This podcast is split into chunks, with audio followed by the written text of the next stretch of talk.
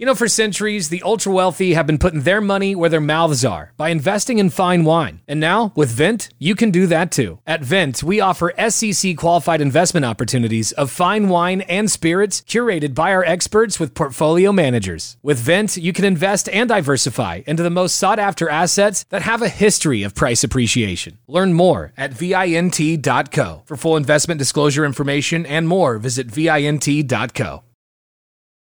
With the Lucky Land slots, you can get lucky just about anywhere. This is your captain speaking. Uh, we've got clear runway and the weather's fine, but we're just going to circle up here a while and uh, get lucky. No, no, nothing like that. It's just these cash prizes add up quick. So I suggest you sit back, keep your tray table upright, and start getting lucky. Play for free at LuckyLandSlots.com. Are you feeling lucky? No purchase necessary. Void where prohibited by law. 18 plus terms and conditions apply. See website for details.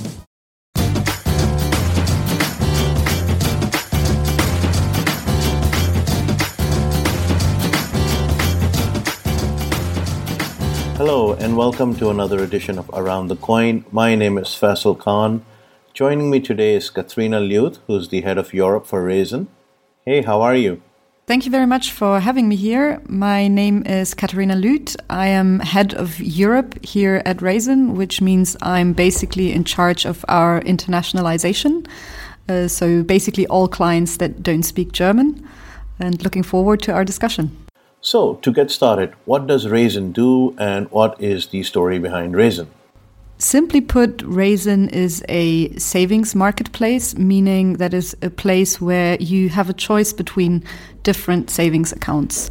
So the idea behind that is basically twofold. On the one hand side, our goal is to enable customers to, in today's low interest rate environment, achieve higher interest rates on their savings. On the other hand, the idea is also to provide a higher degree of convenience because usually when you want to switch to the most attractive interest rates between different banks, that requires you to open new savings accounts and new online banking accounts every single time. With us, you basically have one single platform, and from there on, you can access multiple banks. So, maybe briefly, what is indeed the idea behind it and how did it come about? Our CEO is a former principal at McKinsey, and he spent a lot of his time working with different banks in different countries across the European Union and even beyond. And he saw that even though across the EU, basically most countries are governed by the European Central Bank, we actually still have a fairly high difference in interest rates between different countries.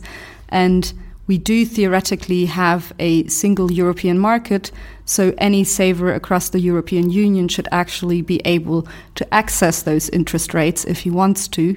However, due to a number of practical barriers such as language, um, tax processes, etc., it was actually technically almost impossible for savers to do so before Raisin. So, is this essentially a savings arbitrage on a pan European scale? Uh, yes, that is um, basically correct indeed. Okay, I have to ask you are you licensed as a payment institution in the EU or perhaps licensed as a bank? or are you not licensed for this purpose and you're simply a front end mechanism to connect the users to the banks? How does it work? Explain.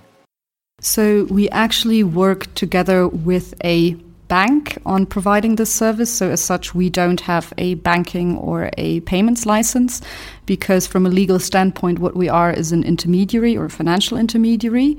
And all the services that are related to the online banking system and to processing um, payments are actually provided by the bank with whom we cooperate. In Germany, that's MHB Bank, and for our international customers, that's uh, Keytrade Bank. Is your domain from where you can pick up customers, is that purely within Europe, or are you extending beyond Europe as a market? So, right now it's purely in Europe, or more exact, in the European Union and European Economic Area in Switzerland. Uh, when we get to the regulation discussion, I'll explain in a little bit more detail why that is. So, let's talk about that. What role does regulation play in Raisin's business model? So, indeed, um, the business model of Raisin is virtually made possible by a number of EU regulations. So, first and foremost, something that's extremely important to people that invest in savings accounts is the security of their money. Across the European Union, what we have is we have a harmonized deposit guarantee schemes. That means that the EU has mandated that in every single EU country, up to 100,000 euros or the equivalent in local currency needs to be insured per saver and bank. Um, and the uh, EU has also continued to harmonize this further and further. For example, the payout period is currently being reduced from 21 days to just seven days. So, first of all, we have across the European Union a comparable, comparable level of security for savers. Second thing that is really important is, as mentioned, we don't want customers to go through identification again and again whenever they decide to open a new savings account. And EU directives make it possible that a bank can rely on the identification that another bank has already performed, thus meaning that the customer only needs to identify himself once. And lastly, um, the European Union has also mandated that uh, banks across the European Union are able to go through a fairly simple regulatory notification uh, procedure, which is called passporting, which allows them to provide business on a cross border basis, meaning they don't need to open a physical presence in every country from which they accept customers. Uh, and how does uh, PSD2, which is the Payment Services Directive 2, affect your model in the coming years? So I would say it doesn't necessarily have a direct effect on the core of what we do because we are not as such a payments provider.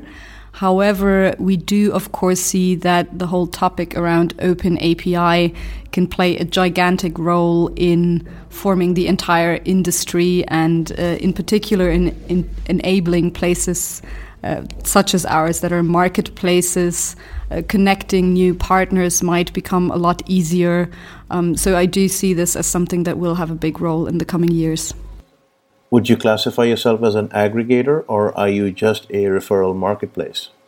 Probably a, a, bit of both, or it can be both. So, um, on the one hand side, of course, we are an aggregator because we are that central point of contact for people to access a number of savings accounts.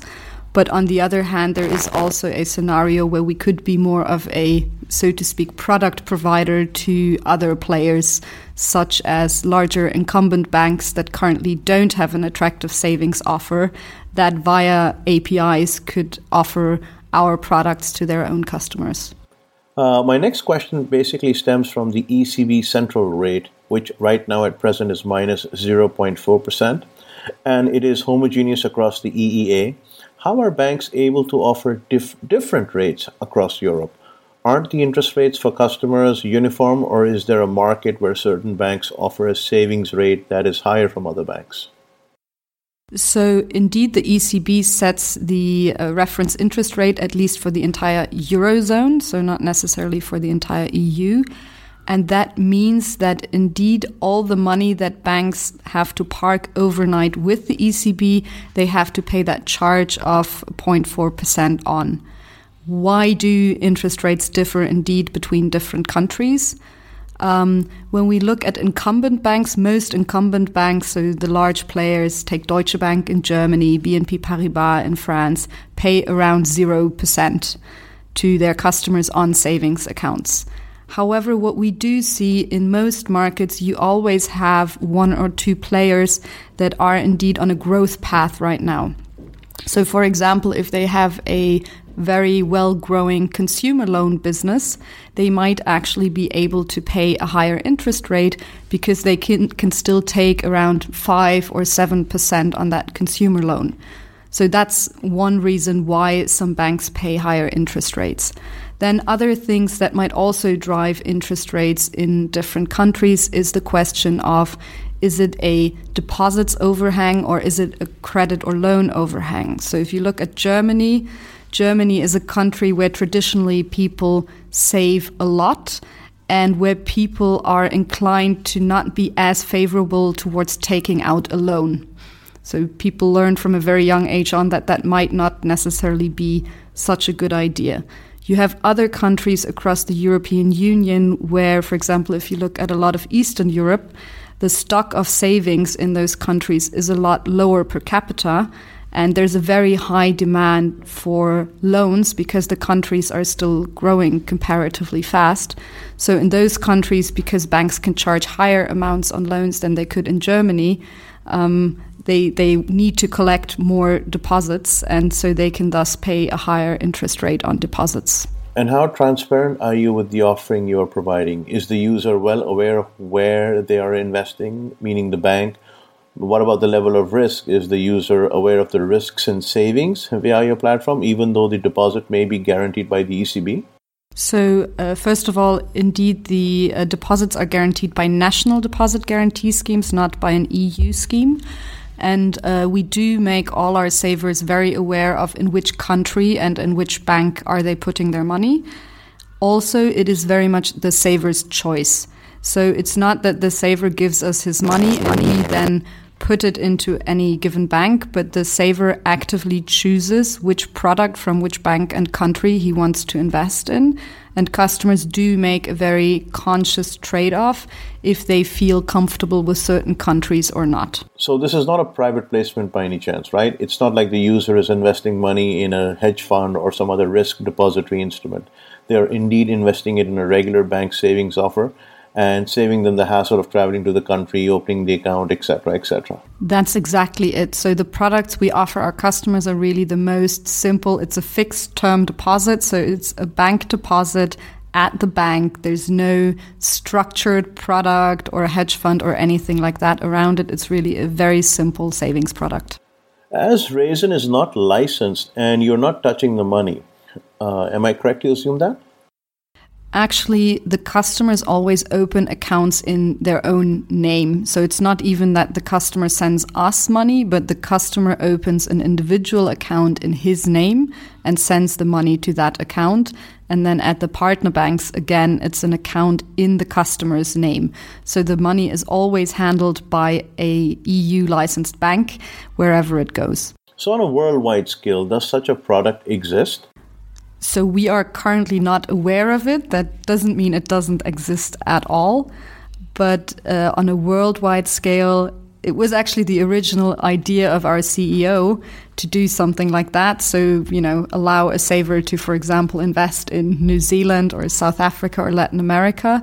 But from a regulatory standpoint, it gets a lot more complicated once you leave a, a harmonized area such as the European Union investment banks offer products to their investors where they could say invest you know 100,000 euros in emerging markets for 6 weeks and then invest the money uh, in say Zurich for 16 weeks etc the downside is that the minimum of 100,000 euros is required by investment banks for something like this.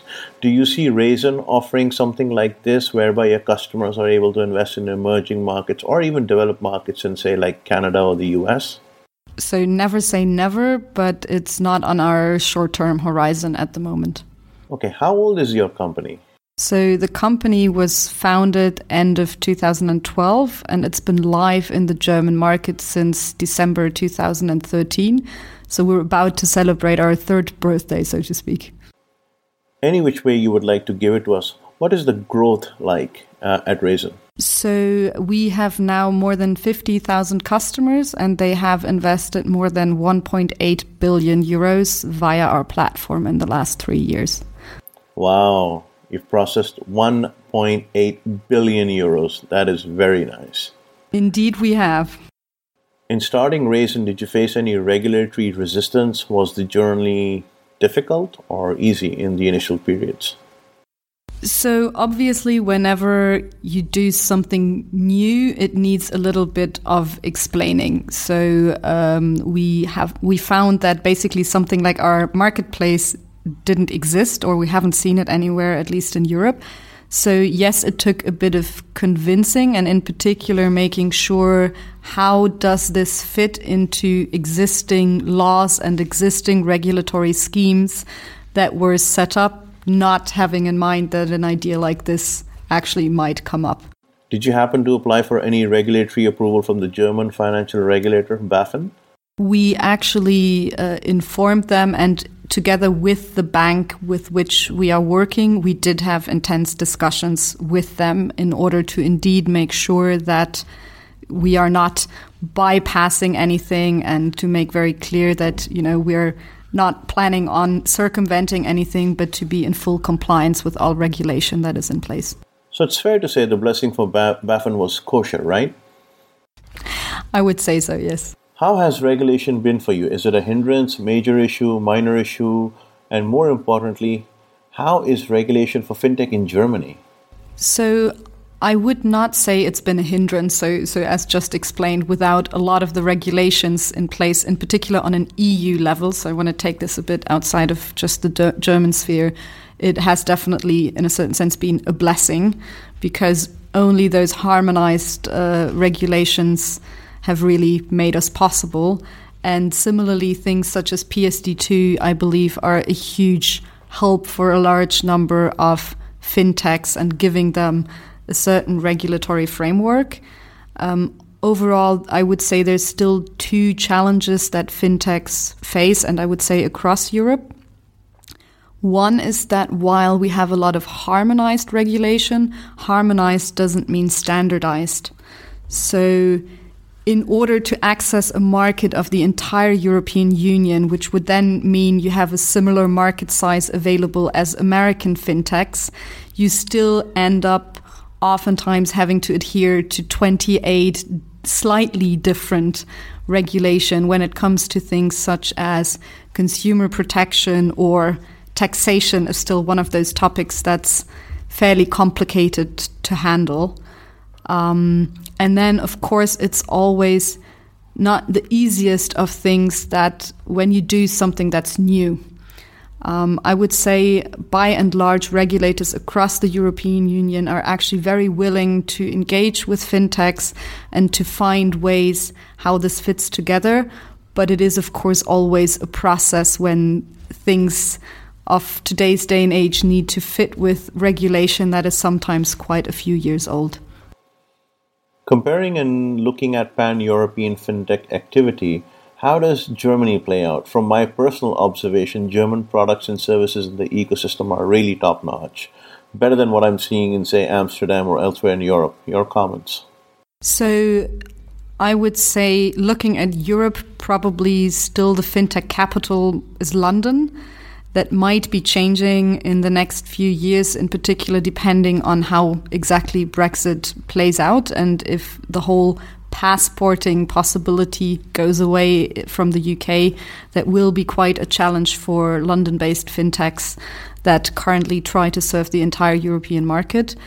Indeed, I would say Germany does have a lot of fintech activity, a lot in Berlin, but not just in Berlin, but also in Frankfurt and Hamburg. And we do indeed see quite a few fintechs that will hopefully also end up offering on a pan European level. How is Raisin funded uh, and what is the structure like? Indeed, we are VC funded. So, uh, after a friends and family round early on, we've raised Series A and Series B capital. The lead investors in the last round were Index Ventures, which is a European based VC fund, and Ribbit Capital, which is a California based VC investor that is focusing in particular on fintech companies. And Katharina, at this point in time, how many people in Raisin and how many offices do you have? So we currently roughly have about 70 people from, I believe it's by now over 20 countries. However, we are actually physically only or still based just in Berlin. Is the product offering going to expand to more than just savings arbitrage? What's down the roadmap?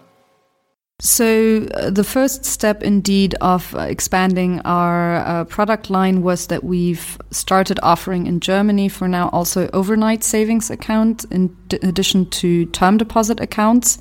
And our long term vision is indeed to be a marketplace for simple and transparent savings and investment products. How'd you get the word out that you know that Raisin is in the market? I mean, you have fifty thousand customers. That is an impressive number But how do you get the word out that there's a company offering savings arbitrage when you look at the when you look at Germany on the whole and its population of 80 million? So, indeed, let's uh, take this question for Germany for a second. We actually are the fintech company in Germany with the highest brand awareness, um, partially due to the fact that, for example, alongside the classical online advertisement that I would say almost every fintech does. We've also invested quite heavily, for example, in doing TV advertisements, um, which has greatly helped our brand awareness, of course. You have 50,000 customers. What's the breakdown of these customers, if you can give it to us? So, we've only started internationalizing early this year. So, we're alongside Germany, we're available in Austria, in France, and we have an English language platform that's accessible across the entire European Union.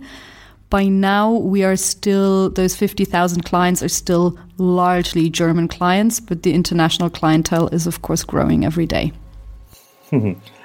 Any struggle that comes to mind with respect to launching of Raisin? So, I would say one of the most difficult things was actually convincing the first partner bank of joining the platform because at that point it was a product that was not yet live. There was no other banks that were offering their savings products via this platform. So for banks which are traditionally and rightfully so very conservative institutions, it's fairly difficult to make them want to be the first mover on something like this, and in particular on something like a savings product, which is fairly sensible and also for people um, very sensitive topic because it's their lifetime savings that we're talking about. Is there a scenario where a bank may say, I don't want to participate on your list, so remove me from that? We haven't come across that scenario. What does happen, of course, frequently is funding needs of banks increase, but they also decrease at some point the mechanism that our partner banks usually choose is that at any given point in time, they can adjust their interest rates. So if they say that for a given point in time, I no longer need additional funding, what they usually do is they reduce their interest rates to a level that's no longer competitive, and automatically they will no longer receive additional funding. But staying on the platform allows them to be extremely flexible for a point in time when they might say, again, I need additional money. Are you expanding, hiring, open, opening new offices? So we are indeed growing very fast. So if you look at our numbers, and these are all public, we announced the first billion of invested funds this summer, and then four or five weeks ago we announced 1.7 billion. So you can see we have a fairly fast acceleration in our growth. And we are indeed always looking for people to join our team, in particular on the tech side, as most fintech companies probably are. So, yes, I would say we're very much on a growth path. On the talent side, if you can explain a little bit more as to what sort of talent you're looking at hiring and how they can get in touch with you. So the easiest indeed to get in touch with us is to just go to raisin.com careers um, we're always looking for Java developers, for example, and um, also people to help us on our backend team or sysadmins. On the business side, we're of course also always looking for people to support us, for example, in managing operations with our partner banks or to join our marketing teams or our international country teams that are servicing our different markets, such as the French one and the Austrian one. I should have asked this earlier, but why the name Raisin? Indeed, it was a bit of a difficult choice what to call ourselves because we started out with the German brand Weltsparen, which means world savings and has an extremely positive connotation in Germany, but is of course fairly difficult to use on an international level. So we arrived after quite a lot of thought at Raisin from Raise Your Interest. Is there anything you would like to tell the regulators on the fintech sector in general and also on behalf of Raisin in particular? So I think when I look at pan European regulation and fintechs, I think um, keep up and further intensify the dialogue you are having with uh, fintech players across the board. The one topic that would, of course, be great to have solved one day is um, taxation is still a very national topic and a complicated process for savers to handle cross border. And Uh, lastly, more harmonization across the board does help and does make life easier to service a full European market. Maybe you can spend a minute or two on the taxation issue, which seems to be extremely important. So, there is already on the bank side the common reporting standards, which means that by now, when I open a savings account abroad, I always need to provide my ETIN, so my European electronic tax identification number, and then financial institutions will report to the fiscal authorities in the home country the fact that I have earned interest abroad. So, on that end, it's already fairly centralized and connected.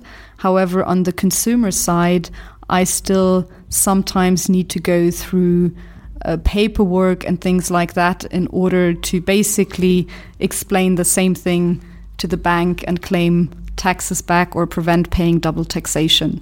So I think it's a question of a bit more time, and it's obviously a complicated topic because taxation is a national. Uh, national mandated and nationally um, set topic, but I think in particular in light of digitalization, etc., there there are opportunities to make life easier for customers as well. Katrina, you've been awesome. Thank you very much for taking the time out. I hope our paths will cross again. So, thank you very much for having me on your podcast. If you want to learn more about us or even become a customer, please don't hesitate to visit www.raisin.com. Raisin is R A I S I N. Thank you very much.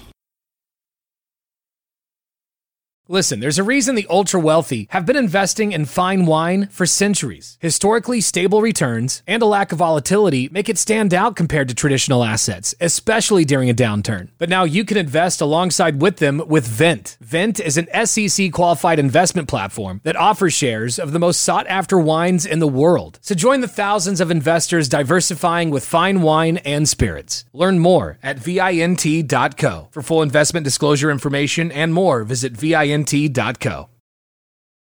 Mary redeemed a $50,000 cash prize playing Chumba Casino this year. I was only playing for fun, so winning this was a dream come true. Chumba Casino is America's number one social casino experience. It's serious fun. With over 80 casino style games to choose from, you too could win life changing amounts of cash. Be like Mary. Log on to ChumbaCasino.com and give them a whirl. That's ChumbaCasino.com. No purchase necessary, void, or prohibited by law. 18 plus. Terms and conditions apply. See website for details. The voice in the preceding commercial was not the actual voice of a winner manner